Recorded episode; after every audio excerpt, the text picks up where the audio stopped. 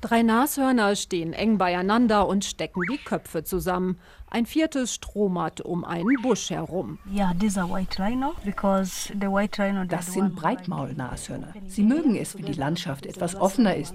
Und sie sind gerne zusammen unterwegs.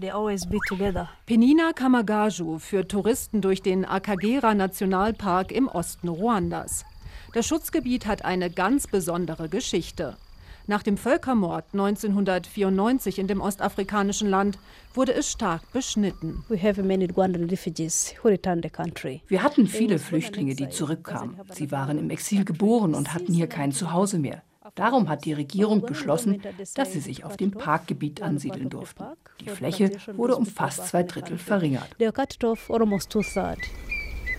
Die Wildtiere verloren einen großen Teil ihres Lebensraums. Außerdem griffen die neuen Siedler zu den Waffen, wenn sie ihre Viehherden vor Raubtieren schützen wollten.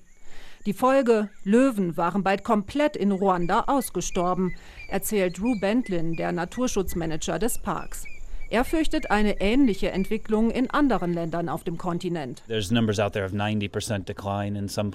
gibt Zahlen, wonach der Bestand an Löwen in einigen Gebieten um 90 Prozent zurückgegangen ist. Die ganze Art ist quasi auf der Intensivstation. Wenn wir nicht gezielt eingreifen, um sie zu schützen, wird es immer weniger Löwen geben.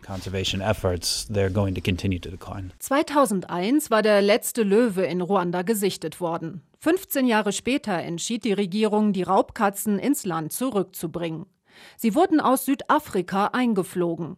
Sieben Männchen und Weibchen aus unterschiedlichen Regionen, um Inzucht zu vermeiden.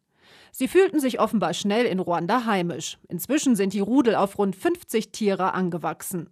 Ihre Rolle als Jäger ist wichtig für das Gleichgewicht der Natur, sagt Drew Bentlin. Die Wiedereinführung der Löwen hat viele Auswirkungen. Aber ein wichtiges Ziel ist, das Ökosystem wieder ins Gleichgewicht zu bringen. Sie haben einen großen Einfluss auf Beutetiere und verhindern, dass es von ihnen zu viele gibt und dass Flächen zu stark abgegrast werden.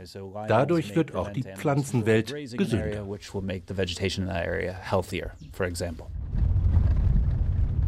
Bei einer Safari durch den Park sind Löwen allerdings nur schwer zu entdecken.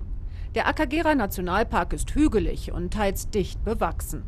Dafür lassen sich viele andere Tiere blicken, Elefanten, Giraffen, Impalas und sogar ein Leopard am Wegesrand.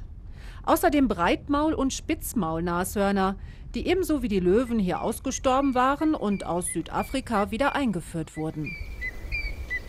Der Bestand entwickelt sich auch darum gut, weil die umliegenden Dörfer einen Teil der Einnahmen aus dem Tourismus bekommen. Immer wieder suchen die Wildhüter den Kontakt zur Bevölkerung, um eine wichtige Botschaft weiterzugeben, die auch Rangerin Pinina Kamagaju sehr am Herzen liegt. Wir müssen die Natur respektieren. Meist sind wir Menschen es, die das Gleichgewicht stören. Wenn wir das nicht ändern, wird es irgendwann weltweit viel weniger Tiere geben.